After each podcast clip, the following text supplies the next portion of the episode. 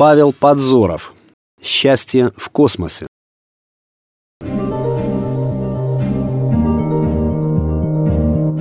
Ему было тяжело. Сверху практически монолитная скала. Приходится искать, нащупывать едва заметные трещинки. На попытке расширить их уходят все силы. Да, селенок бы побольше.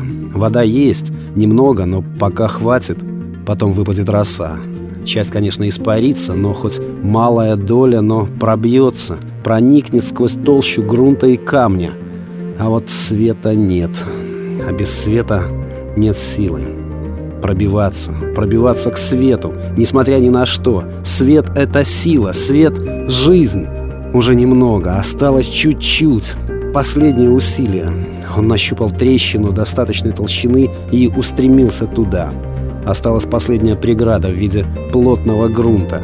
Только бы добраться до поверхности. Свет поможет окрепнуть, дать новые крепкие корни, из них новые сильные побеги. Тогда и вода будет проникать беспрепятственно, досыта насыщая влагой. Как удачно! Узкая щель между двух непробиваемых плит. Вот и свет впереди! Свет! Блеклый, слабый росток устремился туда. На космодроме было многолюдно. Посреди серой безжизненной равнины стояли провожающие. Звездолет был готов к отлету, и стоящий на площадке перед люком экипаж слушал последнее напутствие. Если бы Росток мог понимать человеческую речь, то он бы услышал. «Братья, много лет мы жили, не думая о судьбе планеты.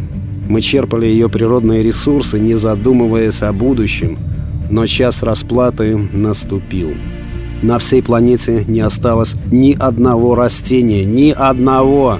Как радовались бы мы, увидев самое неказистое деревце. Да что там деревце, листок, травинку. Выступающий помолчал. Смахнув скупую мужскую слезу, он продолжил. К сожалению, процесс необратим. Чтобы не погибнуть, мы вынуждены посылать наши корабли к иным звездам. Одних – в слабой надежде найти новый мир, готовый принять нас, других доставить хотя бы какие-то растения, способные выжить и оживить планету. Удачи вам, братья! Как бы это высокопарно ни звучало, но именно вам искать наше счастье в далеком космосе. Космонавты вошли в звездолет. Люк закрылся.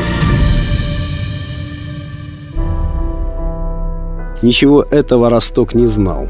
Увидев долгожданный свет, он изо всех сил рванулся и пробился на поверхность. Именно в этот момент из дюз звездолета, располагавшихся прямо над ним, вырвалось всепожирающее пламя. Ростка не стало. Люди отправились искать свое счастье в космосе. Текст читал Сергей Краснобород.